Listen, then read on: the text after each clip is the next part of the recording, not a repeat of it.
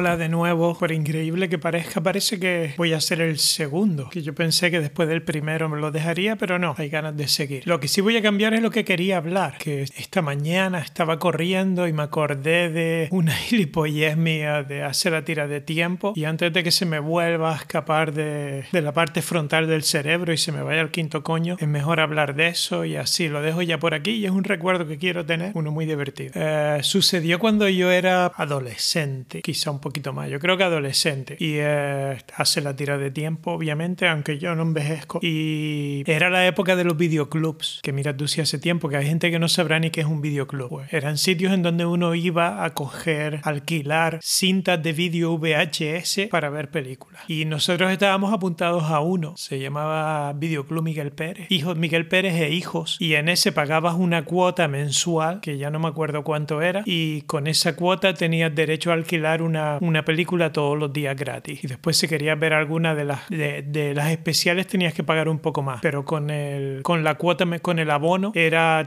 podías ver más o menos un 80% de lo que tenían allí y lo que no podías ver eran las nuevas películas, que es lo que todo el mundo buscaba y para esas había que pagar. Entonces, como tenían un montón de películas, lo que hacíamos en, en casa de, en mi casa y en casa de mi abuela, porque al final las veíamos en casa de mi abuela, iba, yo iba todos los días allí y cogía una. Y como tenían, lo tenía muy bien organizado por secciones, entonces un día así, un, yo empezaba una, una serie y empezábamos con cine argentino y íbamos pasando por todas las películas de cine argentino. Comedia italiana y después nos íbamos viendo, yo sabía en qué parte del videoclub estaban y cada vez que iba cogía la siguiente que, que pensaba que no habíamos visto. Que comedia española, pues a ver todas las peli viejas de Alfredo Landa, de Lina Morgan y demás. Y así íbamos viendo series completas, nos sentábamos allí en casa de mi abuela con mi abuela, mi madre y veíamos las pelis. Y en una de esas series que no sé por qué me suena que es la serie argentina, cuando estábamos viendo películas argentinas, que tenían películas buenísimas, que después así que nunca, nunca, nunca se vieron por la tele o en ningún otro lado. No sé ni cómo llegaron a ese videoclub. Pues estaba allí, voy al videoclub a coger una peli y la veo, cojo una que está allí en esa sección, la habían archivado o alguien la puso en esa sección y se llamaba Lesbos en casa de Madame Claude. Yo no tenía ni idea de que era un lesbo, así que lo que yo pensé fue, bueno, aparte de Grecia, entonces lo que yo pensé, esto debe, ser, debe tratar de, de, algunos griegos en Argentina en casa de una francesa, porque por el, por el nombre, Lesbos en, clase, en casa de Madame Claude, pues es lo que hay, ahí tienen que haber involucrado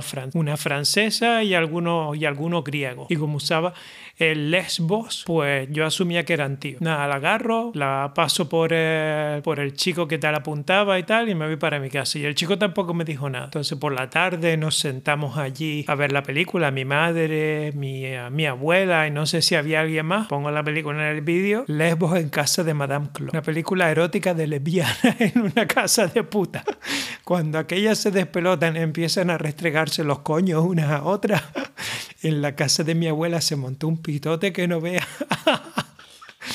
Allí todo el mundo rebotado conmigo por la mierda aquella que había traído y que yo no, no, no, tenía ni puta idea, o sea, yo no sabía ni qué coño pasó, o sea, estaba en la sección argentina, para mí era una peli argentina, pero fue a mi abuela casi la mato aquel día del disgusto y a mi madre.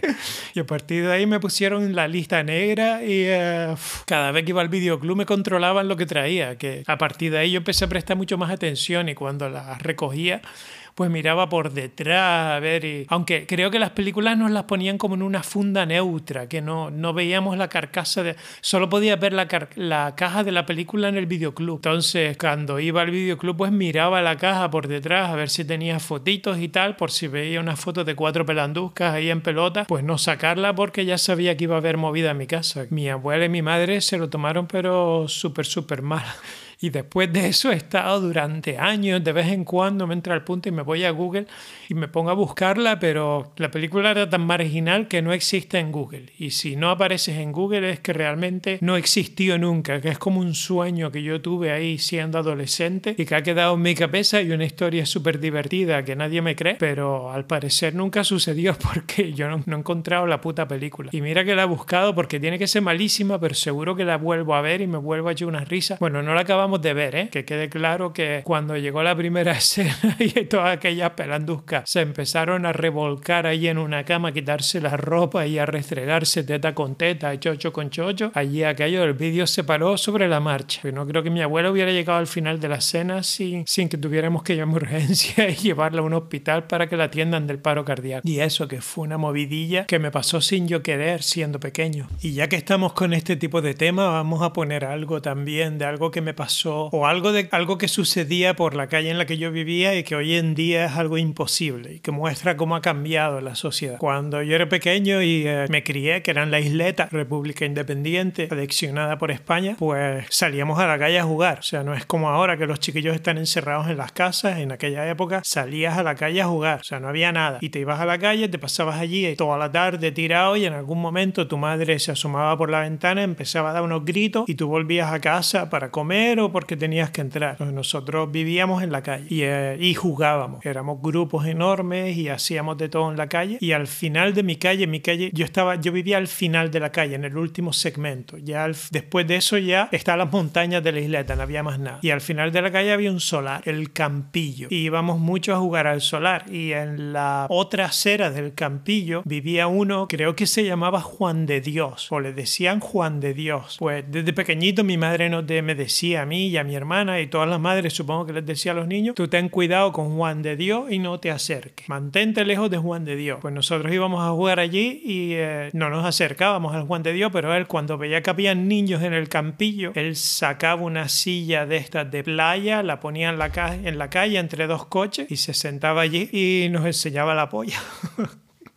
no hay otra forma de decirlo, era un puto pederasta, era un pedófilo, como se llamen eso pero en aquella época como que, o sea, lo único, ahora mismo probablemente lo lincharían, lo apedrearían y uh, muere seguro, pero en aquella época la gente simplemente nos avisaban los padres, mi madre me decía que tuviera cuidado y que no me acercara al Juan de Dios y yo no me acercaba a Juan de Dios, pero vamos, que esa polla la tengo muy vista, que me crié jugando allí con el guarro aquel allí enseñándonos los mondongos y el rabo, pero día sí, día también. Y todo el mundo en la calle lo sabía y nadie hizo hizo nunca nada, que es algo que si miras a cómo es ahora la sociedad, vamos, crucificado seguro y seguro crucificado y quemado, vamos, o con ácido, que seguro que según, el, según alguien intenta hacer algo así, vamos, condenado a muerte. Aunque también es verdad que ahora ves a un chiquillo en la calle y llamas a la policía porque no es normal que haya niños en la calle jugando, que eso es algo del pasado, que antes los chiquillos podían salir a la calle y no había un control en absoluto. O sea, yo recuerdo de, de venir del colegio y yo iba al colegio de 9 a 12 y de 2 y media a 4 y media. Pues a las 4 y media salir del colegio y en la vuelta a mi casa parar en casa de un amigo y quedarme allí toda la tarde jugando y ahí no había teléfono ni había hostia. O sea, mi madre a lo mejor cuando iba para el colegio ya le decía, mira, por la tarde cuando vuelva que sepas que me voy a quedar en casa del Pepito y que hasta que no me salga de los huevos no vengo. Pero otras veces no le decía nada y ya simplemente me quedaba allí. Y algunas veces estábamos en el colegio, salíamos, íbamos todos volviendo a la casa y,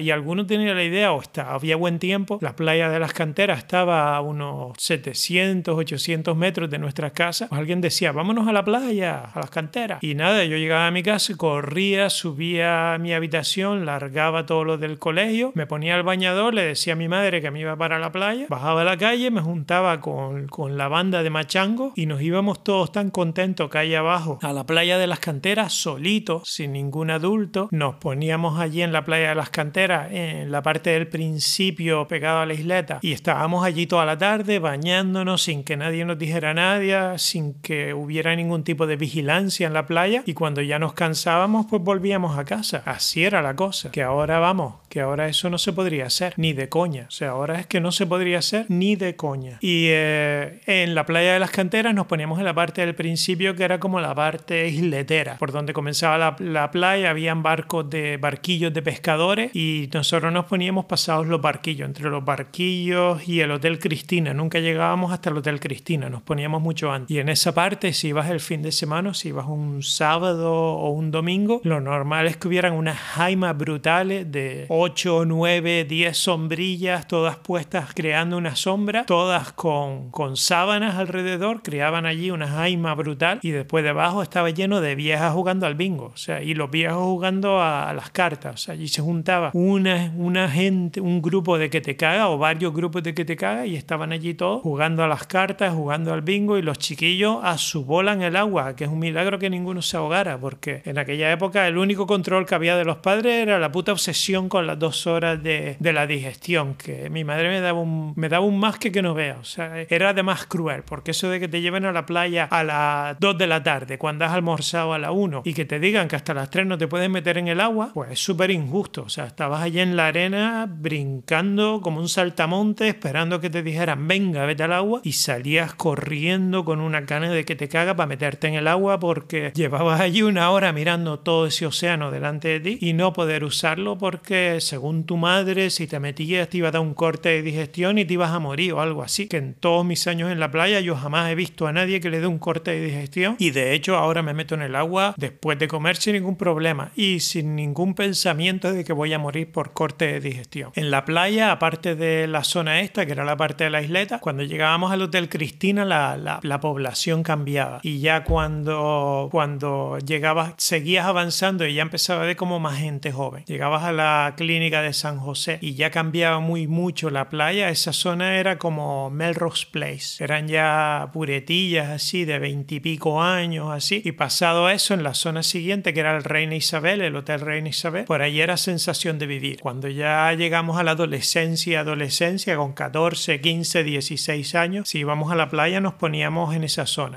en la zona de sensación de vivir. Y después cuando ya entramos en la universidad nos desplazamos 50, 100 metros a la zona de Melrose Place, que era la zona adecuada para estar con los tuyos. Pues si te ponías en la zona equivocada estabas rodeado de gente que, que no era de tu edad y con la que no había posibilidad de, de paliquear ni de hacer nada, ni venir a encontrar conocidos. Y después más allá de, de, ahí estaba la playa chica, que no sé quién iba, y ya todo lo que venía en el más allá, ya era tan lejos de mi casa que para mí eso sabía de la existencia de la parte de la playa yendo hacia la CISE por la, por la Peña la Vieja y demás, pero una cosa es saber y otra cosa es reconocer. No reconocía la existencia de esa zona y tampoco me importaba en lo más absoluto. Y en la playa, cuando lo más lejos que llegábamos era a veces nos íbamos cerca de la playa chica, porque por allí era donde era más fácil ir con la menor cantidad, eh, cuando se nadaba menos para llegar hasta la barra de la playa de las canteras. Que en marea baja se puede ir a la barra y puedes caminar por la misma, es súper chulo. Pero el, la playa ha cambiado un montón. Cuando yo era pequeño, la playa se estaba llenando de arena y de hecho me acuerdo yo que los expertos, estos, los mismos que seguramente que dan información de los virus ahora, de las pandemias y que no tienen ni puta idea de nada, pues los expertos decían que la playa se estaba llenando de arena y que había tanta arena que ya en unos 20 años se podría, la, la, la playa llegaría, o sea, la arena llegaría hasta la barra y que podrías ir a, a la, que habría que bañarse después de la barra. Eso no solo nos sucedió, sino que ahora,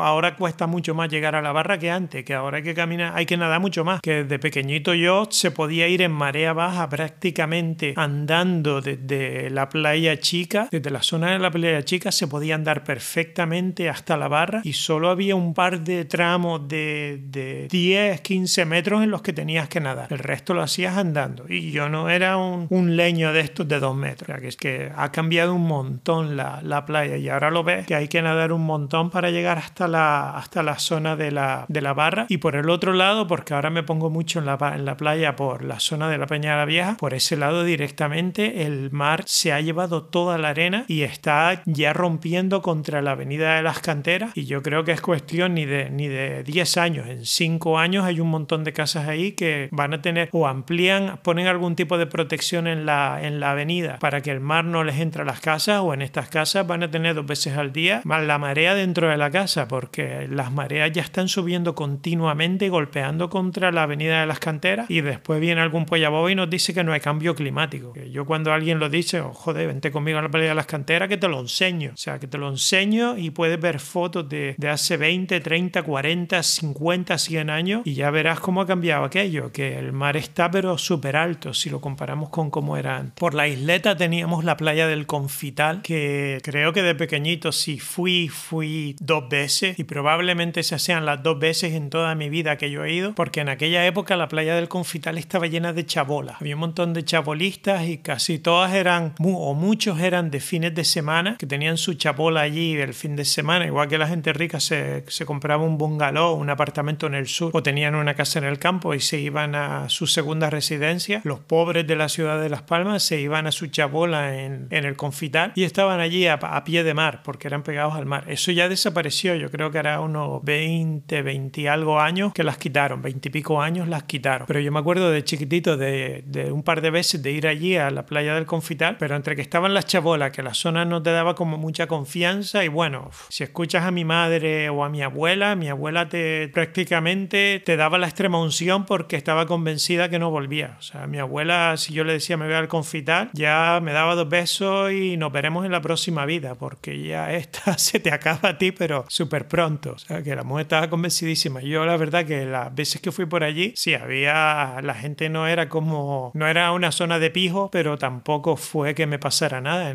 Nunca tuve ningún problema por allí, aparte de algún perro que me pudiera perseguir y salir por pata, que tampoco es que íbamos mucho, ¿eh? íbamos jugando alguna vez, pero tampoco, y no estaba muy lejos de mi casa, pero tampoco es una zona en la que fuéramos. Y era, eh, y aunque la playa ahora se ve muy bien, ahora que han quitado las chabolas, ahí la, han prolongado la avenida de las canteras y llega hasta el la zona se ve muy bien, pero tampoco, o sea, si tienes que elegir entre la playa de las canteras y la playa del confital, no hay color. La de las canteras es una playa de arena rubia y súper buena, y lo del confital es más con lajas allí, con una... Eh, no, no hay arena, no es una playa tan chula. Y la ciudad de Las Palmas, por el otro lado, tenía la playa de las Alcarabaneras, que está frente al puerto de Las Palmas, que ahí sí que puedo reconocer y reconozco que yo en mi puta vida me he bañado. O sea, las, las Alcarabaneras ahora, a veces voy a correr por allí cuando estoy en Gran Canaria y eh, el agua se ve más o menos normal. O sea, ahora yo creo que hasta te puede bañar, pero cuando yo era pequeñito, aquello era un mar de, de chapapote. O sea, allí había de todos los barcos que venían al muelle, por allí se veía el, el, el petróleo, el aceite, lo que suelten los barcos en el agua. O sea, el agua tenía los colores estos chungos de agua contaminada y había un montón de gente que iba a esa playa. La gente que vivía de ese lado de la ciudad y que no querían ir a la, a la zona de las canteras se metían en esa playa, que para mí era algo impensable. Y es que no recuerdo ni haber estado nunca en esa arena. Es que yo estoy seguro, estoy convencidísimo que jamás he bajado a la arena de la playa de las Alcarabaneras. Esas son las playas de la ciudad, aunque después por la zona al final de la ciudad, ya saliendo para ir hacia el aeropuerto, hay otra playa, pero esa parte ya está tan lejos que para mí eso es otro universo. Y bueno, yo creo que ya he hablado bastante y lo vamos a dejar por aquí y a ver si el próximo día yo me pongo en serio con el tema que quería tratar, que es un tema muy serio. Y nada, que a ver si hay suerte y hay un tercero. Adiosito.